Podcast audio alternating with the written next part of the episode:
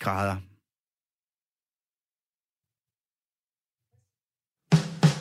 Du lytter til Den Danske Forbindelse med mig, Christian Friisbak.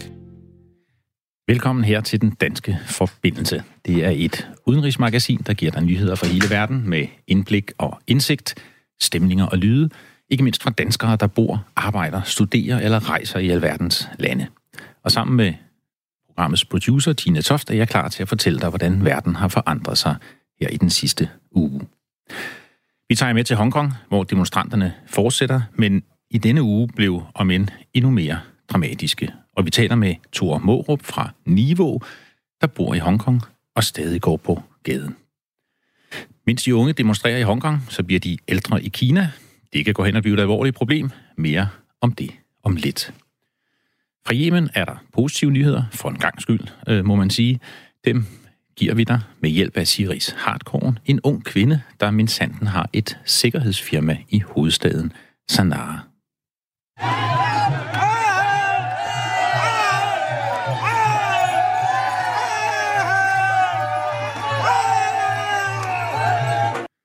Den lyd, I hørte her, det er fra vores udenrigspolitiske dyr. Vi har jo erfaret, at nyheder med dyr er meget populære, øh, så vi har et dyr med også i dag. Det er en hellig ko, der deltager i et meget specielt ritual. Man bliver så glad, når solen skinner. Det siger en gammel dansk sang, øh, og det er jeg sikker på, at de også vil blive i Delhi, men de kan ikke se den øh, på grund af smog. Vi hører, hvordan det er at være dansker i byen, og taler med en, der faktisk er opvokset i den friske luft på Bornholm, men nu altså bor i en rygekabine. Og så er ugens rapport, en klimarapport, som jeg har læst for jer, den handler om, at jordoverfladen mange steder slet ikke er der, hvor vi troede, den var. Og det er et problem. Det var lidt af de emner, vi har med her i den danske forbindelse den 8. november 2019. Og hvis du i løbet af udsendelsen eller ugen kommer i tanker om emner, du synes, vi skal tage op eller vi overser, så har vi en mail, den danske forbindelse i et ord, snabelagradio4.dk www.nota.dk. Og vi er meget glade for de mails, vi allerede har fået.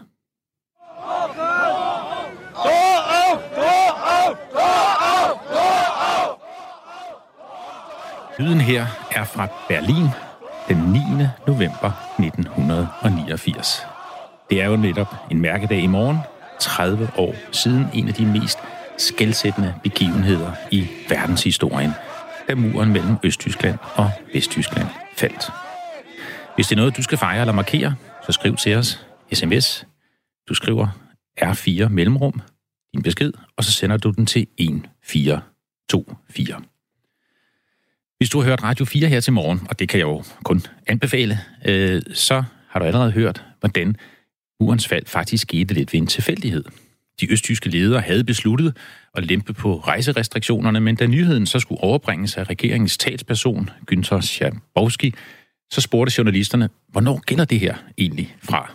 Og så bladrede han øh, forvirret i sine papirer, der stod ikke rigtig noget, øh, og så sagde han, øh, det galt, så vist han vidste, med det samme. Og det var ellers ikke meningen.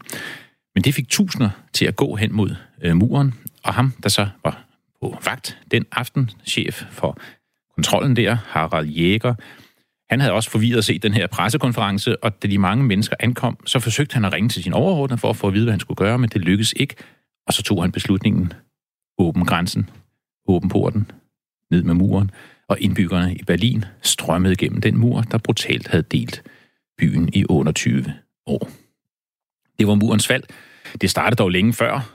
Vi kan jo, nogle af os i hvert fald, huske den unge leder af Sovjetunionen, Gorbachev, der var kommet til magten i 1985 og var begyndt at tale om åbenhed, glasnost og omstrukturering, perestrojka.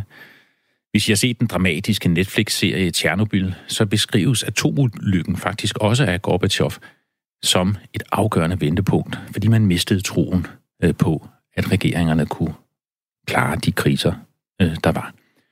Fagforeningen Solidaritet i Polen havde kæmpet i overvis og var blevet valgt til parlamentet der i sommeren 1989. I Ungarn havde der allerede fra marts måned været masse demonstrationer, og pigtrådshegnet til Østrig var blevet fjernet.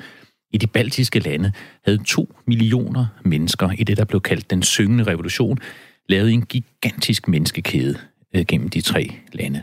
Sovjetunionen begyndte at krakelere. Og Den 9. november, der faldt muren. Resten, ja, det er historie, øh, som man siger, Tyskland blev, hvilket var en fantastisk bedrift, genforenet på under et år. De kommunistiske lande og regeringer faldt på stribe, demokratiet ved sig fast, og der kom en bølge af positive demokratiske forandringer i Europa og i hele verden. Men lad os høre lidt om, hvordan det her jubilæum, 30 år, og muren, hvad for en rolle det spiller nu her i den tyske hovedstad. Og derfor har vi ringet til Vinke Reimer. Hun er 28 år. Hun øh, kommer oprindeligt fra Slesvig. Hun har faktisk læst her i Aarhus, hvor vi jo øh, sender fra. Men hun bor nu i Nøjekøllen i Berlin, øh, hvor hun har boet i fem år. Øh, velkommen hertil, Vinke.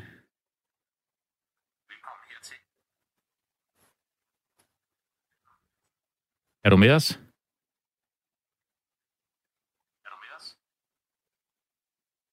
Nu skal jeg være der lige om Hej, et Christian. sekund. Der er du, Vinke. Det var dejligt. Tak fordi du være med. Øhm, Jeg har lige fortalt, at du bor i Nøvekøllen i Berlin og har boet der i fem år. Og må vi lige høre, hvordan skal du markere jubilæet øh, her i aften og i morgen?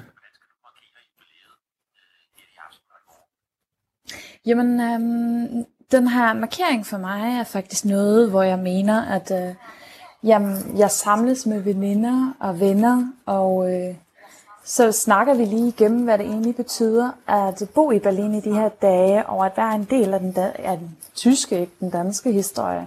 Men ligesom lige at kunne gennemgå og reflektere over, hvad der har ført til, at vi er her, hvor vi er nu. Så det er ikke kun en markering af murens fald, men sådan en helt tysk historie, som du jo også lige har nævnt og introduceret os for. Ja.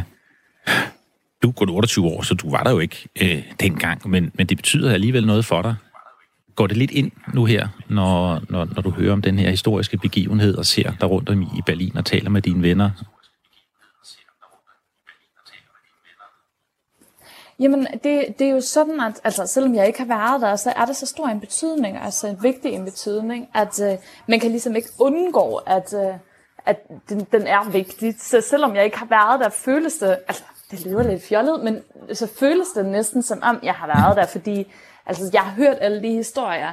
Jeg ved, at mine forældre har været øh, i gang med at bygge huset, og jeg ved præcis, at mine forældre har været i køkkenet, og det var noget med, at noget isolering skulle på plads, og min storsøster har allerede været der. Så fordi jeg kender alle de her historier, så, så føles det, at jeg har været der. Og så, selvfølgelig er det bare så stor, en kæmpe stor ting. Altså, det er jo ikke kun, at muren faldt, og Tyskland blev genforenet. Det er også to politiske systemer, som ligesom går den næste skridt, hvor Sovjetunionen ligesom bryder sammen. Så, så det er jo så stor en begivenhed, at selvfølgelig betyder det noget for mig. Ja. Taler tyskerne der om det i, i Berlin? Er det, er, er det sådan noget, der, der fylder meget? Mm. Det er...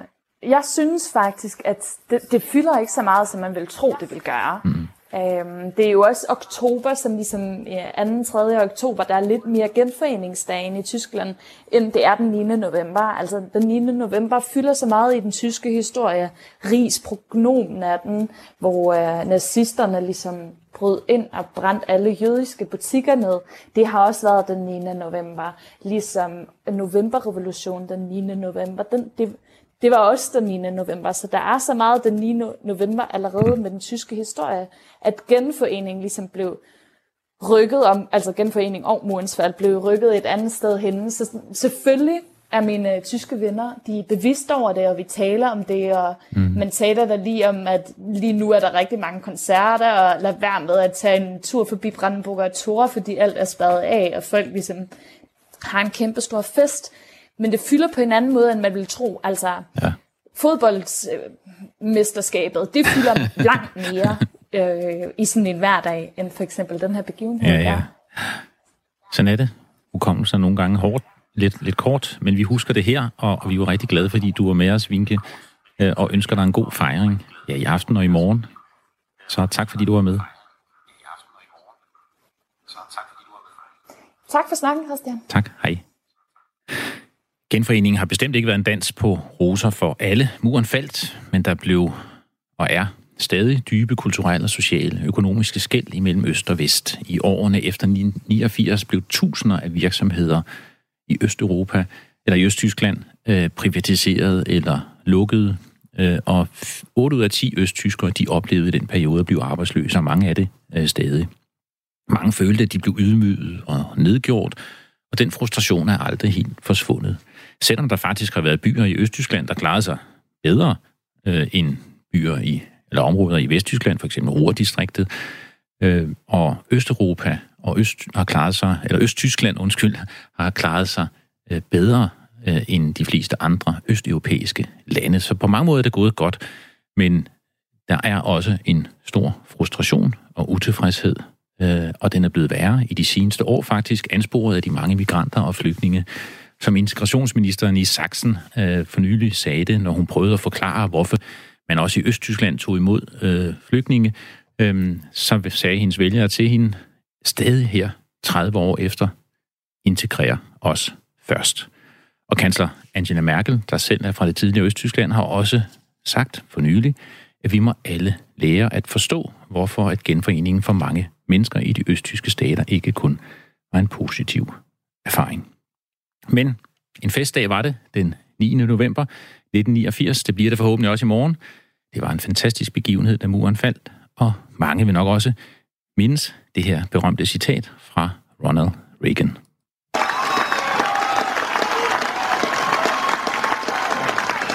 Mr. Gorbachev,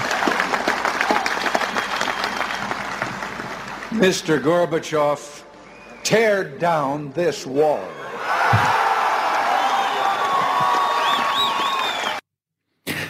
Nu tager vi til Hongkong, hvor demonstrationerne har varet i snart et halvt år, men hvor begivenhederne bliver stadig mere dramatiske. I denne øh, uge var der en ung studerende, der blev alvorligt skadet, øh, da øh, han faldt ned fra en øh, mur i et parkeringshus øh, i forbindelse med en demonstration mod politivold. Øh, han døde her til morgen. Der har været knivangreb på en stærkt pro-Beijing politiker, altså en, der holder med Kina, Junius Ho. Han kom heldigvis ikke noget til. Men en anden politiker, Andrew Chu, der støtter demonstranterne, øh, blev angrebet af en pro-Beijing-aktivist øh, og fik øret bidt af.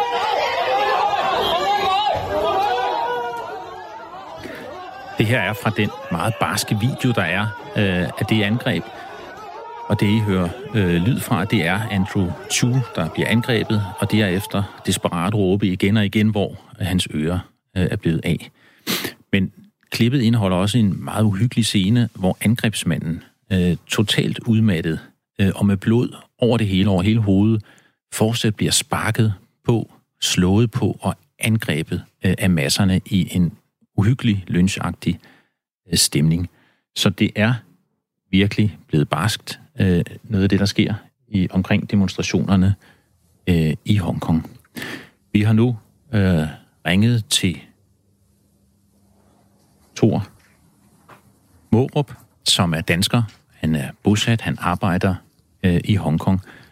Øh, er du med os, Thor?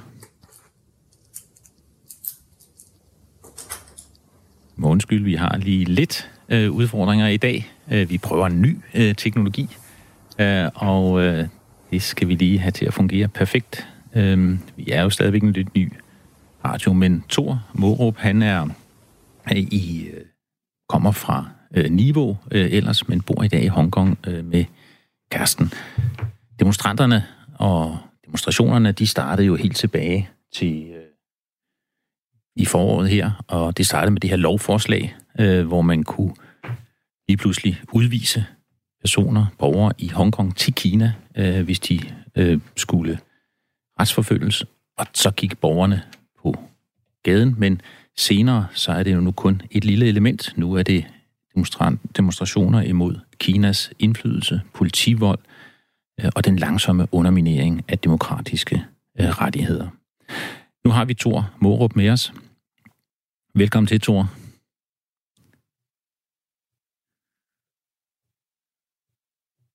Den er ikke. Velkommen til, Thor. Er du med os? Ja, goddag, jeg er med. Det var godt. Du har været en del af det her meget længe. Øhm, det virker, jeg har lige beskrevet nogle af de lidt uhyggelige angreb, der har været her i ugen. Det virker som om, det bliver barskere og barskere og mere og mere voldeligt. Hvad tænker du om det? Ja, det gør det også. Altså, det, det eskalerer på en måde, som man, jeg tror, ingen havde forudset. Om, på samme tid, så ved man også, man fornemmer ligesom, at når næste weekend, så må vi forberede os på, at der sker noget, noget endnu værre. Mm. Altså, første gang, jeg så øh, hvad hedder det, sådan, øh, øh, pro-Beijing selvtægtsmænd gå til angreb på en, øh, en demonstration, som jeg var en del af med, med slagvåben og køller og, og jernrør. Det var som, altså det var taget ud af en film. Mm. Øhm, det var meget uvirkeligt, at det kunne foregå i, øh, i en by, der har så lav kriminalitet og er så fredelig, øh, som, som Hongkong egentlig er. Øhm, så, øh, og ja, nu, nu er det så, altså politiet, det er jo så for mange demonstranter den, øh, den største fjende, fordi at, øh, at de har jo de har jo regering i, i ryggen, og, og lokalregeringen, den har så også Beijing i ryggen, så det, øh, det virker som en meget, meget stor øh, modstander, som man er op imod, som, øh, mm. som egentlig demonstrant ude på gaden. Du går stadigvæk på gaden øh, og, og, og følger og, og hjælper, kan jeg forstå? Mm. Er du, føler ja, du dig men, selv øh, Ja. Øh, til tider, altså jeg har set, altså det lyder lidt, øh, det er lidt mærkeligt at skulle beskrive det, fordi det gør jeg ikke så ofte, men altså jeg, øh, du ved, på en mørk, øh, øh, altså jeg, jeg har fået så meget tårgas, øh, som jeg aldrig havde drømt om, at jeg skulle, skulle opleve. Øh, nu er alle begyndt at, øh, at ankomme med, med gasmasker i tilfælde af, at, øh, at politiet bruger øh, tårgas, som de gør, som de har gjort hver eneste weekend, de, øh, øh, så længe tilbage, som nogen nærmest skal huske. Øh, jeg føler mig ikke så utryg, fordi jeg har lidt det her hvide alibi. Altså, jeg er en, øh, en vesterlænding, så jeg kan meget nemt bare tage, tage masken af, og så, så antager alle, at jeg er en, en turist eller en, øh, ved, en vildfaret øh, øh, ekspat herude. Så det, det er lidt... Øh, altså, der, det er på mange måder nemmere. Der er sådan et fripas, man kan tage frem som, øh, som vesterlænding på en eller anden mm. mærkelig måde. Din kæreste fra Hongkong, var det, var det derfor, du endte i Hongkong i øvrigt? Nej, det er en, øh, det var en, en kvinde, jeg mødte, i, har mødt her. Ja. Øhm, hun er også, øh, ligesom alle hendes venner og, øh, og, og mange af vores forskellige bekendte, de, de er også en, øh, en, en del af bevægelsen i, øh, i større eller mindre grad. Og det er altså virkelig, nu kommer jeg selv fra sådan en finansbaggrund, altså det er virkelig øh, høj som lav i, i samfundet, der, der, der har fået nok af, af, af vores lokalregering og, øh, og den stigende politivold. Så det man ser altså i en, en frokostpause, som i dag i, i Central i, i Finansdistriktet, der går folk ud i, øh, i jakkesæt og, øh, og nederdeler og hvad de ellers har, har på på arbejde. Og så iklæder de sig så de her øh, øh, hvad det, øh, sådan kirurgmasker, øh, mm. så, så de ikke er så nemme at identificere på billeder, men, men det er altså folk, der, du ved, midt i, øh, ja, i frokostpausen øh, øh, også bruger den tid øh, af døgnet på at, øh, på at vise deres støtte, og deres, i det her tilfælde støtten til, til den unge studerende, som, øh, som, øh, som afgik ved døden her øh, til mm. morges øh, på hospitalet. Ja. Er der ikke også dem, der siger, nu, nu må det stoppe, og demonstrationerne må holde op? Jo, det er der. Øh, men de er ikke blevet flere, end da demonstrationerne startede. Altså, folket er ret skarpt delt op i sådan noget, der ligner...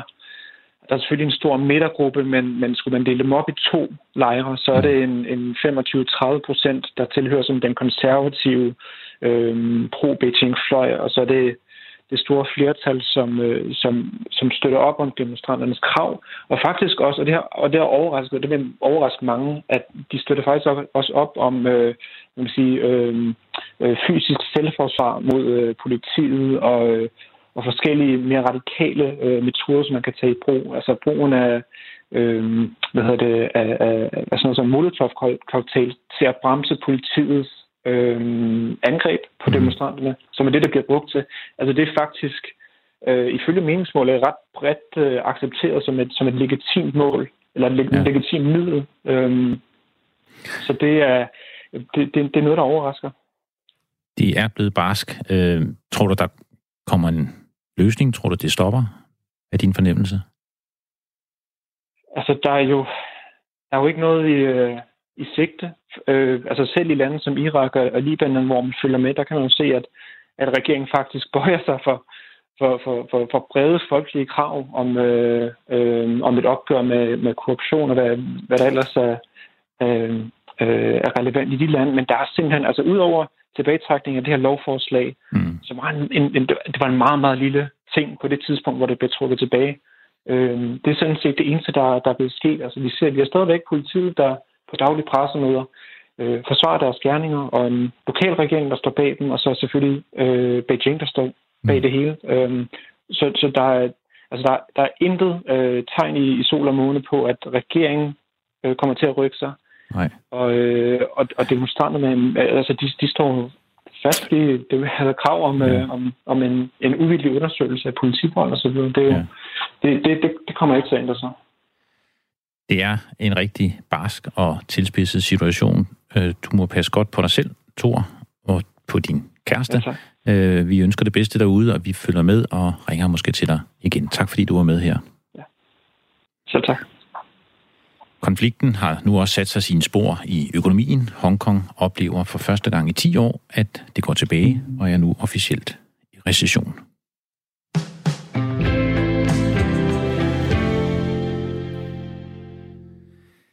Mens de unge demonstrerer i Hongkong, så bliver de ældre i Kina. Øh, til næste år, så vil den gennemsnitlige kineser blive ældre end den gennemsnitlige amerikaner. Det kan man læse i The Economist. 38 år er en kineser nu i gennemsnit. Og det kan godt blive et problem. Øh, normalt siger man, at et land skal blive rigt, før det bliver gammelt. Og selvom der jo har været stor økonomisk vækst i Kina, øh, så er indkomsten per indbygger i Kina kun det halve af niveauet i Grækenland, for eksempel. Så kineserne, de kan altså gå ind og blive gamle, før de bliver rigtig rige. Og det går rigtig stærkt nu. Øh, de næste 25 år, så vil andelen af kinesere, der er i pensionsalderen, altså over 65 år, blive fordoblet. Det skyldes jo både, at de lever længere og længere tid. Jeg faktisk lever en kineser næsten lige så lang tid, som vi gør i Danmark. Øh, og de må jo godt få to børn nu, det har man dog ændret, men det får de ikke. De får kun 1,6 barn i gennemsnit på, per, for hver øh, familie. Og det betyder, at så bliver der færre kinesere, befolkningen bliver ældre, øh, og det betyder også, at der bliver så færre til at forsørge dem, som går på pension. I dag er der faktisk ni kinesere til at forsørge hver eneste øh, kineser, som er gået på pension.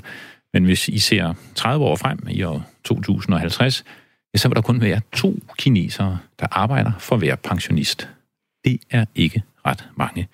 Og Kina risikerer, at pensionsformuen den løber tør, og at væksten den falder, for der er alt for få til at arbejde. Så det kan godt være, at de sidder inde i Folketinget, øh, og det har jeg jo fuldt lidt, øh, og diskuterer tilbagetrækningstider og arbejdsstyrke, men man vil bare slå fast, det er en kalktablet i forhold til det kalkbjerg, som Kina øh, står over for. A total now of 49 people have been killed. Well, Greenland, I don't know, it got released somehow. It's just something we talked about. Denmark essentially owns it. И люди в Африке, либо во многих азиатских странах хотят жить на таком же уровне достатка, как и в Швеции. Across the world, in dozens of countries, protesters have taken to the streets.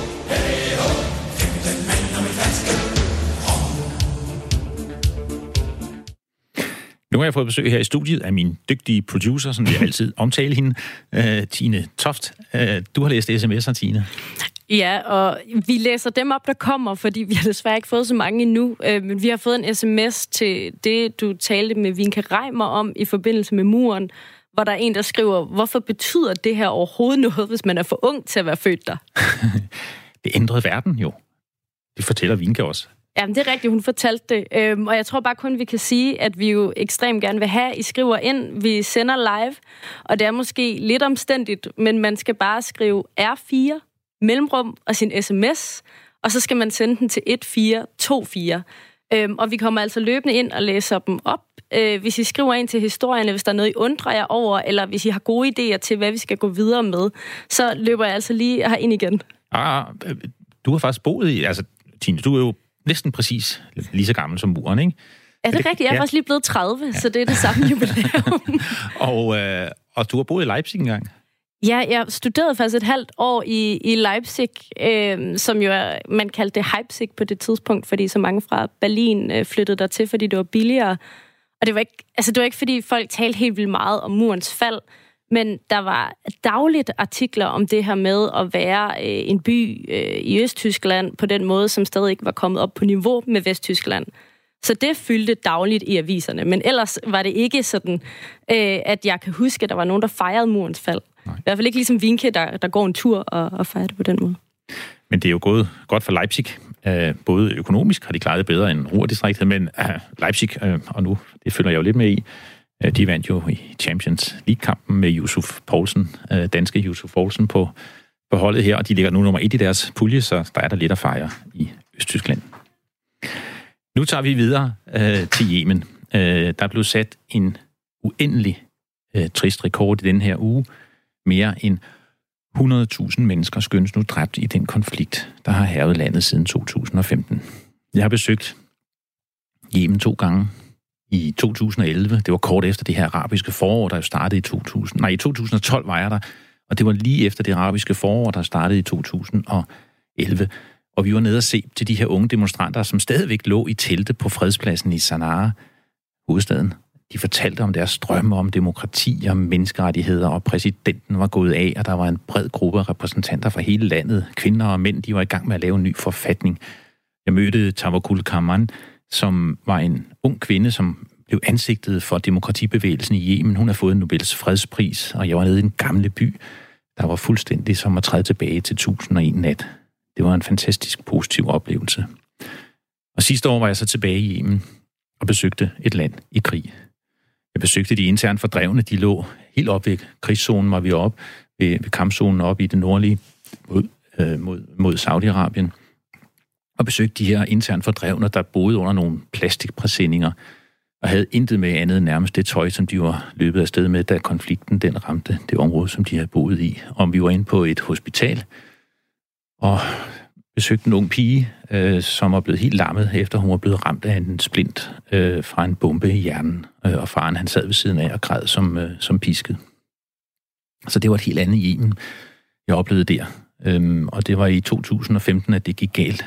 Øh, det var jo hutierne fra nord, der følte sig kørt ud på et sidespor, og så indtog de store dele af landet mod nord og vest, herunder hovedstaden Sanaa. Og, og det udløste så den her borgerkrig, hvor hutierne står på den ene side og nok med støtte fra Iran, øh, antager man. De kæmper sig mod en koalition, der består af præsidenten al-Hadi, øh, Saudi-Arabien og de forenede arabiske emirater, øh, øh, som har deres base nede i det, i det sydlige. Øh, dem kan man kalde koalitionen, så det er Houthierne mod den saudiarabiske støttede koalition. Øh, men, men her i august så udbrød der sig en borgerkrig i borgerkrigen, fordi inde i den her koalition, der er nede i det sydlige, så kom de så op og, og slås med hinanden. Separatisterne, det er dem, der gerne vil have et, øh, et selvstændigt Sydjemen, øh, støttet af de forenede emirater. De kom op og kæmpe med præsident Hardis tropper, der var støttet af Saudi-Arabien. Så havde man lige pludselig en konflikt inde i konflikten, og det gjorde det kun endnu værre. Øh, de parter har dog sluttet fred igen i den her uge, men nu er vi så tilbage til borgerkrigen mellem hutierne og koalitionen øh, med Saudi-Arabien. Men måske er der lidt positive nyheder fra Yemen. Dem hører vi alt for sjældent om, øh, og derfor ringede jeg i går til Siris Hardkorn, øh, og det kommer her. Du skal lige starte med at fortælle øh, os, øh, mig og lytterne, hvordan kan det være, at en helt ung kvinde, jeg tror, du var midt i 20'erne, øh, tager til Yemen for at starte et sikkerhedsfirma? Ja, altså jeg tog jo ikke til Yemen oprindeligt for at starte et sikkerhedsfirma, øh, og jeg var, øh, jeg var 21, da jeg første gang øh, rejste til Sanaa, og, øh, og kommer ud af, af lufthavnen og kører ind til byen, og kommer ud af, stiger ud af, af en taxa midt om natten øh, i den gamle by i Yemen, og blev fuldstændig blæst bagover øh, af et land, som øh, ikke ligner noget andet, jeg nogensinde har set, og, øh, og som er så øh, autentisk og så... Øh, og så varmt og velkomne, øhm, som, som Yemen er, og, og utrolig smuk. Og, øh, og på et tidspunkt øh, ændrede situationen sig i Yemen, og der var jeg flyttet herned, øh, og det var jo i 2011, og det er der, du også snakker om, da du havde, var, var det omkring det tidspunkt, du første gang kom herned, hvor der mm. var revolutioner, og tingene var ved at forandre sig, Øh, og det, der, samtidig skete der så også en sikkerhedsmæssig forandring, øh, og der begyndte jeg at arbejde med sikkerhed, først for Red Barnet, øh, og for, for forskellige NGO'er, og senere øh, etablerede jeg sammen med min jemenitiske partner et sikkerhedsfirma, der specialiserede sig i at lave bæredygtig sikkerhed for, øh, for de internationale aktører i Yemen. Men giv os et billede af, hvordan der ser ud i Sanaa nu, for du fortalte mig her tidligere på ugen, at øh, der begynder at være en ny stemning og lidt positive nyheder. Jamen, Sanna er jo er en sjov størrelse, fordi det er jo øh, verdens allermest isolerede hovedstad. Øh, den ligger op i bjergene, og når jeg siger verdens allermest isolerede hovedstad, så er det fordi lufthavnen blev lukket for tre år siden. Øh, og det siden da har jemenitter fra Sanaa, der vil rejse ud af landet, skulle køre 12 timer og krydse frontlinjer for at komme til den nærmeste lufthavn. Så det er en by, der er utrolig isoleret. Det er også en by, der er afskåret fra strømforsyning, øh, fra benzinforsyning øh, og, og, og vandforsyning. Men det er samtidig en by, som er utrolig modstandsdygtig, og som, øh, når man kommer til Sanaa, så tænker man ikke, at her er krig og handelsblokade. Øh, Sanaa har gennemgået øh, noget af en forvandling, Øh, blandt andet er det nu den grønneste hovedstad i verden i form af strømforsyning. Øh, over 70 procent af strømmen i Sanaa kommer fra solceller. Øh, der er solceller på hvert etage, så de ja. flere tusind år gamle bygninger i den gamle by har solceller på tagene. Øhm, og, og lige nu er hele byen grøn, øh, pakket ind i grønne flag og grønne lys, øh, fordi at, at Houthierne forbereder en, øh, en festival for, øh, for deres profet Mohammeds fødselsdag her på, øh, på lørdag. Så, så det er en by, hvor, hvor der lever og, og ånder, og hvor der var supermarkedsvarer øh, er tilgængelige, fordi de bliver smuglet ind fra Saudi-Arabien. Øhm, men det, der jo så er problemet, er, at mange øh, jemenitter har ikke råd til at købe de varer, der er i butikkerne, fordi øh, at, de, at de offentlige ansatte ikke har fået løn øh, i, i så mange år, fordi økonomien også øh, lider hårdt under krigen. Ja, men det er dejligt at høre, at der trods alt er er liv og håb, og, og, og som du siger det, så er jemenitterne fantastisk modstandsdygtige. Altså, de har været igennem krige og konflikter i så mange år, øh, og alligevel bliver de ved med at tro på et bedre liv.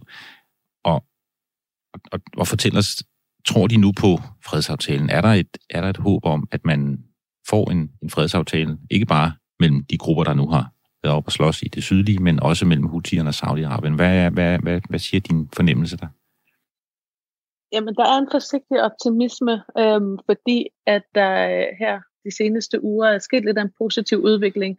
Øhm, hvis man går tilbage til august og september, så så det virkelig sort ud. Det var der, der var voldsomme kampe i, øh, i Sydjemen. Houthierne fyrede missiler mod, øh, mod Aden. Det var faktisk det, der startede hele konflikten i Aden og, øh, og så fyrede de rigtig mange missiler ind over grænsen til Saudi-Arabien. Så tingene så faktisk rigtig sort ud, men så skete der det, øh, det lidt forunderligt, at Houthierne efter det store angreb øh, på, på Saudi-Arabien, efter de havde taget ansvar for det, øh, så gik de ud nogle dage senere og, og annoncerede en ensidig våbenhvile.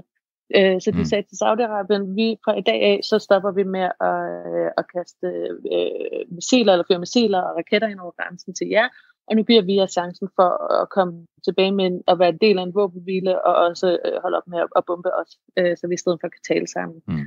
Og, øh, og det har Saudi-Arabien, de har ikke formelt indgået en våbenhvile, eller svaret huderne formelt, men, men det vi har kunne se er to ting, og det ene det er, at, at der dels har været en reduktion i luftbombardementerne og i øh, de væbnede kampe i Nordjemen. Øh, og så har vi samtidig set flere og flere rapporter om, og nu er det så også formelt øh, blevet bekræftet af Saudi-Arabien, om at de to taler sammen. Altså Houthierne og Saudi-Arabien taler sammen. Og det er enormt positivt, fordi øh, der, har ikke, der, har ikke været noget, øh, der har ikke været noget fremgang i den politiske fredsproces i rigtig lang tid. Mm. Men det, at parterne selv nu begynder at tale direkte sammen, uden FN's indblanding, og uden at der står nogle øh, internationale aktører med, med en, øh, og, og pisker dem til det, men, men på eget initiativ er, er rigtig positivt. Det er godt at høre, der er lidt håb for Yemen, der har været plaget af krig og konflikt i, i så lang tid. Bare til sidst, øh, min mor øh, på 87, hun skældte mig ud efter vores sidste udsendelse, fordi jeg ikke altid spurgte de unge mennesker, vi talte med der, øh, om, om, om de havde det godt. Øh, så jeg gør altid, som min mor siger, øh, har du det godt, siger I? ja, det kan du tro, jeg har. Øh, det er skønt at bo i Sanaa. Det er et enormt privilegium. Øh, alle, jeg kender, der har været i Yemen, øh, bliver forelsket i landet, og rigtig mange vil ønske, at de kunne komme tilbage, og rigtig mange vil ønske, at de også kunne bo her. Så det er, det er noget af et privilegium at være en af de eneste danskere, der har øh, haft mulighed for at bo hernede. Så jeg har det rigtig godt. Det lyder godt. Jeg faldt også for Yemen, da jeg var der første gang. Og selvom det var hårdt, faldt jeg også for Yemen, da jeg var der anden gang. Held og lykke dernede. Siges tusind tak, fordi du var med. Selv tak. Hej. Det var lidt positive nyheder fra Yemen. Håber, der kommer mange flere af dem.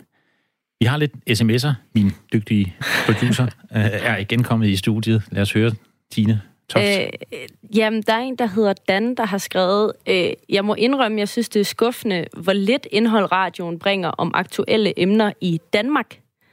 Øh, og der kommer vi nok til at skuffe resten af det her øh, program, fordi ja. det er øh, udenlandshistorier. Så er der en, der har skrevet, øh, hvorfor har du været i Yemen? Jeg var der første gang som dansk udviklingsminister, øh, og vi tog ned, fordi det var lige i den spændende tid, hvor demokratiet måske kom, og menneskerettighederne kom for alvor lidt til Yemen, og derfor var vi nede for at bakke op, og vi gav flere penge øh, til Yemen dengang. Og så var jeg der som i Dansk Flygtningehjælp, har en kæmpe operation dernede. Så der var i Dansk Flygtningehjælp, var jeg også nede og, og, og besøge de mennesker, vi forsøgte at hjælpe. Der er også lige en ekstra, der er også en, der spørger, øh, øh, hvorfor fik hun Nobels fredspris? Jeg tror, du var en af dem, du nævnte før i oplægget. Ja, det gjorde hun. Øh, hun var ikke alene om det. Der var to andre kvinder, der også fik den. De var tre, der fik den. Alle sammen nogen, der, der, der med fredelige midler kæmpede for kvinders rettigheder øh, og demokrati. Øh, og derfor fik hun Nobels fredspris der i 2011, lige efter det arabiske forår. Hun var ansigtet øh, på øh, det arabiske forår i Yemen. Desværre så er hun endt med at ikke være øh, populær derhjemme. Hun har måttet rejse ud af landet øh, og bor i dag uden øh, for Yemen. Så det er også en lidt trist øh, historie. Mm. Det kan være, hvis vi kan nå det en gang til, komme ind og læse sms'er øh, op. I må endelig skrive ind igen til R4 mellemrum. Send jeres sms til 1424, så kan det være, at jeg når herind igen.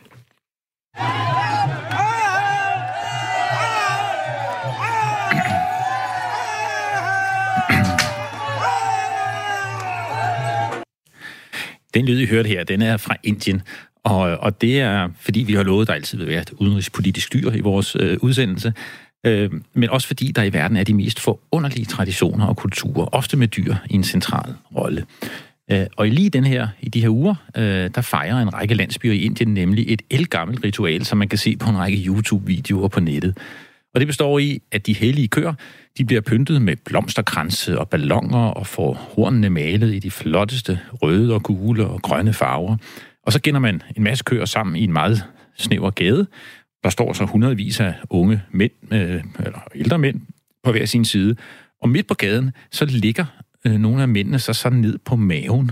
Øh, og så skubber og jager man den der flok køer til at løbe hen over øh, mændene og trampe på dem øh, øh, af øh, øh, for søren. Øh, og nu ved jeg ikke, hvor meget forstand jeg har på køer. Øh, de er altså temmelig tunge, sådan nogle køer. Øh, også de her indiske køer, øh, de vejer nok øh, 300 kilo, og de har nogle klove, som kan være meget spidse, og som virkelig øh, jogger op. Men mændene, de gør det, fordi de tror, de bringer lykke. Og, og det hele startede åbenbart med, at en mand, øh, han, der ønskede sig øh, en søn, øh, og han blev så trampet på af en hellig ko, så fik han så med en søn. Øh, og, og derfor, de her mænd, de øh, håber så, at når de bliver trampet på, så får de også deres ønsker øh, opfyldt. Og, og dem, der er med øh, for de her landsbyer, øh, de siger, at der er ikke nogen, der kommer alvorligt til skade. Men hvis der var øh, nogen, der skulle komme lidt til skade, så bliver de så behandlet med urin og komøg øh, fra køerne. Øh, ja, jeg ved ikke helt, øh, hvad der er værst her. Øh, men øh, nu er jeg selv deltidslandmand øh, og har lidt køer. Jeg føler mig ikke helt fristet til at afprøve det her ritual. Men vi bliver i Indien, øh, og vi tager nemlig til hovedstaden Delhi, der har været kvalt i tæt smog øh, i de seneste uger. Ja, bor man øh, i Delhi, så har det svaret til at ryge 50 smøger om dagen. Partikelforureningen, den skal helst ikke over øh, et niveau, der hedder 25, og den har været helt op på over 900 i den her tæt befolkede by. Og det giver selvfølgelig alvorlige sundhedsproblemer, både på kort sigt og måske også på lang sigt, hvor man frygter, at mange får lungekræft. Skolerne har været lukket, der deles masker ud til børnene, flyene har ikke kunnet lande, øh, og det har virkelig været barsk med forureningen i Delhi. Vi har nu ringet til Thomas Seested, der er vokset op på den grene, rene og grønne og friske by, Born, eller friske Bornholm. Øh, og, og Thomas, han er taget helt øh, afsted til Delhi, hvor han nu er institutleder på det Danske øh, Kulturinstitut. Er du med os, Thomas? Der er øh, lidt øh, støj på linjen, det, jeg får en Du, du er med os, det er godt. Andet lyd ind. Ja, men det er godt at høre. Det er meget godt. Nu kan jeg høre dig. Ja, det er jo rigtig fint. Tak fordi du er, du er med os. Hvordan i alverden kan Bornholmer som dig uh, tage helt til uh, Indien og bo uh, midt i alt det her? det er jo fordi, vi har en opgave. Vi har en opgave, vi skal løse. Vi skal uh, skabe noget bedre forbindelse mellem Danmark og Indien, og vi skal bringe danske kunstnere og, uh, til, til Indien og indiske kunstnere til Danmark og skabe en masse partnerskaber og løfte dagsordner, som også handler om, at uh, byerne skal være bedre at leve i. Altså at det, man sådan kalder livable cities, det er jo også sådan en dansk, dansk styrkeområde. Så det prøver vi også at arbejde med. Men ja. det er jo desværre frygtelig aktuelt, når det nu handler om forurening i Delhi. Og hvordan føles det at være der? Ja, altså... Øh, et passende host. Hver morgen, øh, når man... Øh, ja, præcis.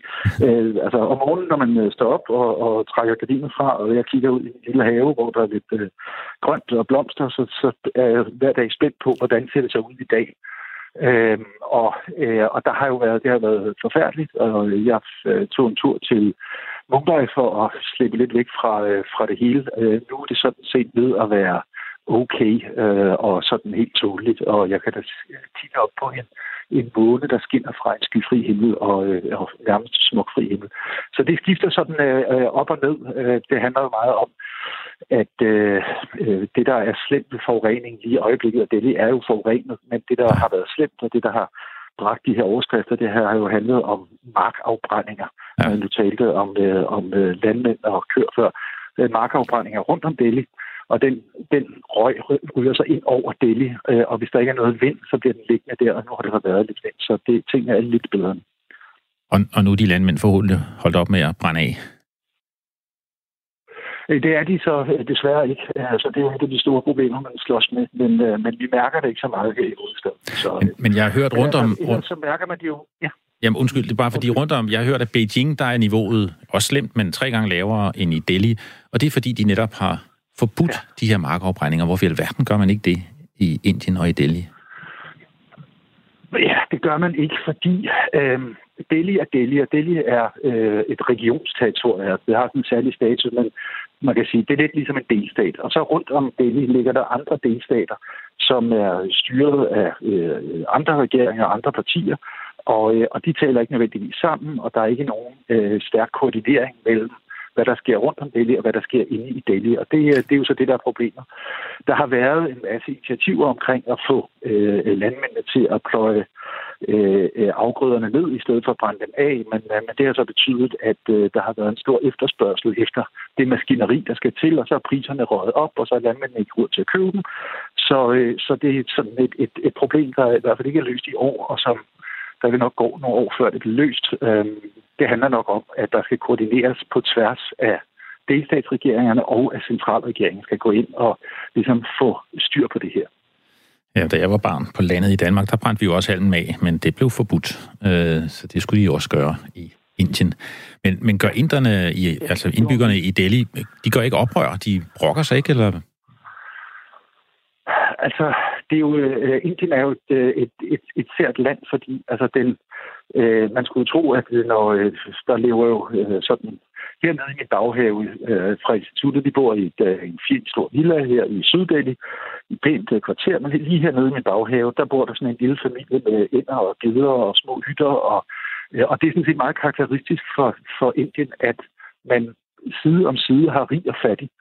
Men, men det kommer der ikke oprør ud af. Altså man har en, en slags øh, øh, en samfundskontrakt om, ja. at, øh, at, at, at Indien er meget forskellig, og, og derfor altså, der er der demonstrationer omkring øh, øh, luftforurening, og det er noget, man snakker om, og det er noget, der er måske mere i år end tidligere, noget, der bliver skrevet om i aviserne. Altså når jeg åbner min avis hver morgen, så, kan, så er det jo forsiden øh, stof, og det, der er nyt i år, er måske, at man har indset, at det er et nationalt problem. Det er ikke et Delhi-problem, det er et nationalt problem. Ja. Det har været sådan, at de togbanker, der har ligget over Delhi, øh, hvis man kigger på sådan et satellitkort, så kan man se, at det faktisk har været store dele af mm. Nordindien, der har været øh, indfyldt ja. i, i smog. Og, den, og nu har vinden så været der, som jeg sagde, øh, og det har betydet, at, at den her smog er fløjet til, øh, til Sydindien. Så nu er Sydindien forurenet. Øhm, ja, og, og, det... og det er jo sådan set, altså det er jo synd for dem, men, ja. men det er godt, fordi at det skaber en bevidsthed om, at det er et fælles problem. Vi håber, regeringen tager sig sammen, øh, både i Delhi og i delstaterne, øh, og vi ønsker dig held og lykke med at få danske kunstnere øh, til Delhi. Øh, det er godt, at det er blevet lidt øh, bedre vejr. Tak fordi du var med. Ja, tak skal du have. Ja, selv tak. Hej.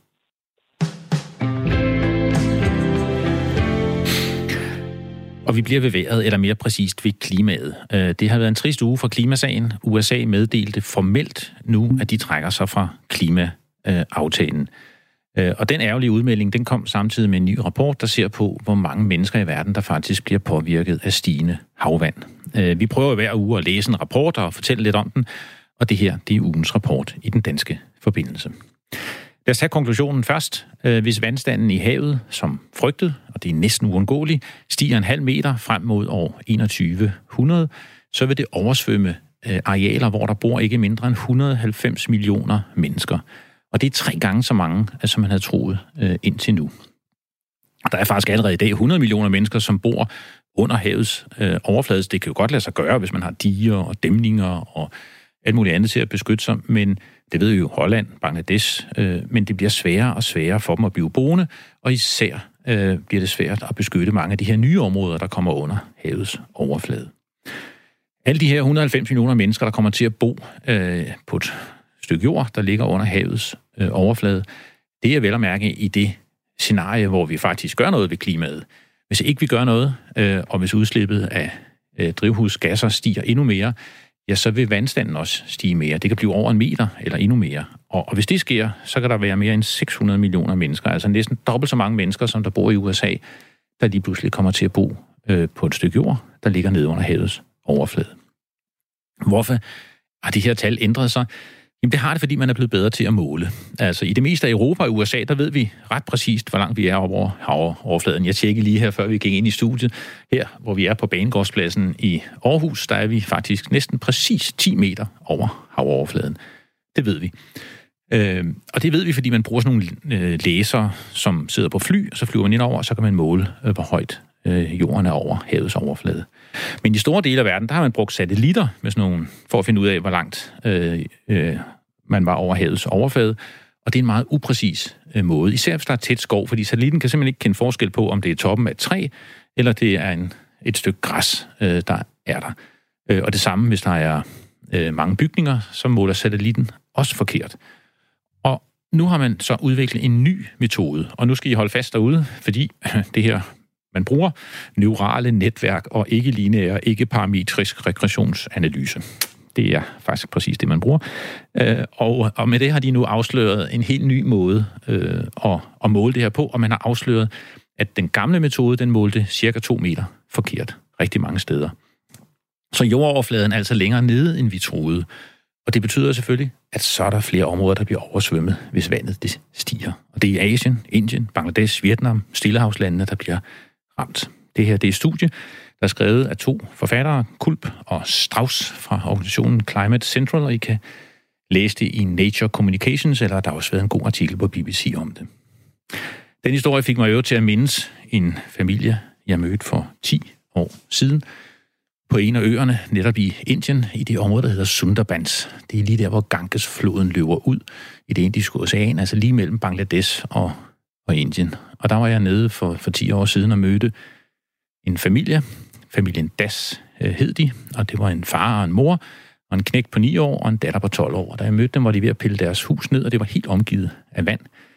Øh, og de havde allerede på det tidspunkt måtte flytte tre gange, fordi deres jord var blevet oversvømmet. Så alt det jord, de havde, de var landmænd, det var væk.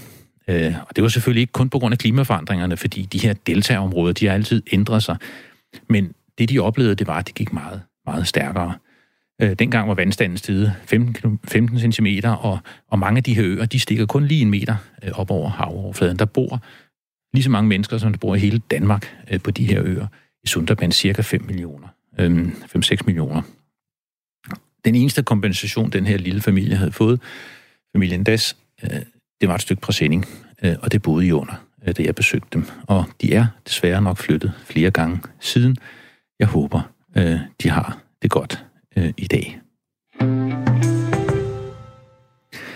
Men en gang imellem må man gerne være glad for vejret, også når det regner. Øh, og det er ham her i hvert fald.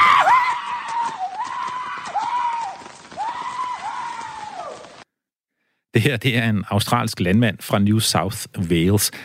Han render rundt stort set splitter nøgen øh, i regnen med sin cowboyhat øh, og jubler, øh, fordi efter næsten tre års tørke, med stort set ingen regn og stigende temperaturer, øh, så kom regnen endelig til New South Wales, den delstat øh, nede i det sydøstlige hjørne af Sydney, øh, der har været ramt af den her ekstreme tørke. Øh, forskere, politikere, de skændes om, hvorvidt det skyldes klimaforandringer, men tallene taler deres tydelige sprog. Det bliver varmere og mere tørt i det sydlige øh, Australien, så vores cowboy havde god grund til at feste, øh, da regnen endelig øh, kom. Desværre, det er en uge siden, eller det var her i weekenden, det regnen kom, og de jublede, er der ikke kommet mere. Øh, og i de her dage, der oplever New South Wales i Australien faktisk de største og mest omfattende naturbrænde, man nogensinde har set øh, i det her øh, område. Men når regnen kommer, skal man have lov til at fejre, fejre det. Øh, når Tine kommer, øh, så det vi også fejre. Og nu er hun her igen. Øh, Tine, velkommen. Du har lidt sms'er til os. Ja, altså, der er en sms, som er kommet på det øh, indslag om øh, den hellige kro. Der er en, der skriver, jeg undrer mig lidt, altså, hvordan dør man ikke af at blive trampet på en ko? Altså, jeg har set den der video, det ser jo vanvittigt ud. ja, det, det er helt sort. og, de, øh, og, og, og, altså nu, indiske køer er ikke, det er ikke sådan en rød dansk mælkeko på øh, 800 kilo. Øh, men, men, men, men stadigvæk. Øh, men, men det, der er interessant at se i videoen, det er, at køerne, de gør sig faktisk umage for ikke at træde øh, på de her mennesker. Men det er de, kun de køer, der er forrest, der ligesom undgår. Så dem, der kommer bagefter, de bliver nærmest skubbet op. Øh, de kommer selvfølgelig til at træde på dem, men de klarer den, øh, siger de. Øh, og hvis ikke, så bliver de som sagt øh, behandlet med komøg og urin.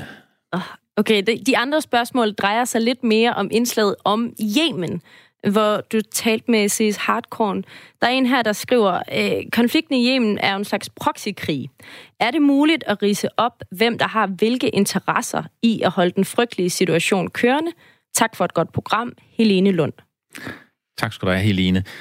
Altså, det er jo en indviklet konflikt, øh, fordi der er både elementer mellem Syd- og nord -Yemen. der er hutierne, øh, de blev utilfredse. Dengang man forsøgte at skrive en ny forfatning, der, der hutierne, som bor oppe, øh, kom fra bjergene op i det nordlige øh, Yemen, øh, det blev de meget utilfredse over, for de følte sig skubbet ud. De var bange for, at de ligesom ikke blev anerkendt i den her nye øh, forfatning. Men så er der jo den store konflikt i konflikten, øh, nemlig Saudi-Arabien over for Iran. Iran, der støtter hutierne, øh, det nægter de, men der er rigtig mange tegn på, at det gør de. Øh, og Saudi-Arabien og Emiraterne, der støtter øh, den anden fløj, som består af præsident Hardy og nogle af grupperne nede fra det øh, sydlige. Men i Yemen har der jo været krig og lang tid. Nord og syd spiller en rolle, og så de her regionale stormagter, øh, som kæmper om magten på den arabiske halvø. Ja, og vi kan jo også bare lige sige, at øh, I må også meget gerne må skrive øh, til vores e-mailadresse øh, med emner, vi måske overser eller bør dække E-mailadressen hedder den danske forbindelse, snabel af radio4.dk. Øhm, og I må også gerne skrive, hvis øh, I selv vil være med, eller kender nogen, der måske vil være med og har noget at fortælle. Øh, og I må selvfølgelig også gerne skrive sms'er, så samler vi bare op på den i det næste program. I kan skrive ind til R4 Mellemrum, sms'en til 1424. Tusind tak, Tine, og tak for sms'erne. A total now of 49 people have been killed. Well, Greenland, I don't know, it got released somehow. It's just something we talked about. Denmark essentially owns it. И люди в Африке, либо во многих азиатских странах хотят жить на таком же уровне достатка, как и в Швеции. Across the world, in dozens of countries, protesters have taken to the streets.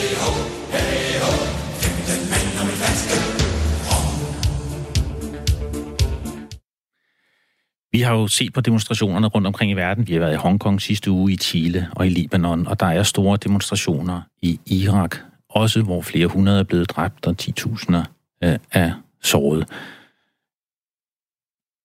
Den her sang, jeg spiller lidt af nu, øh, det er en bid af en af Iraks populære sangere, Hussam al-Rassam. Abu al-Tuktuk hedder sangen. Øh, og den tekst, den handler om noget, man har set her i konflikten, Irak, eller i demonstrationerne i Irak, nemlig at de her små tuk-tukker, det er de små trehjulede scootere, øh, som der kører rundt på gaden, øh, normalt som sådan nogle taxaer, øh, de hjælper i demonstrationen.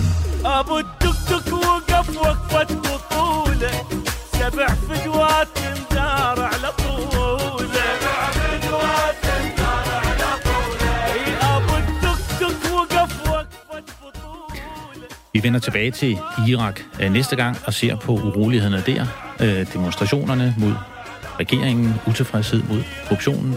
Vi siger tak, fordi I var med.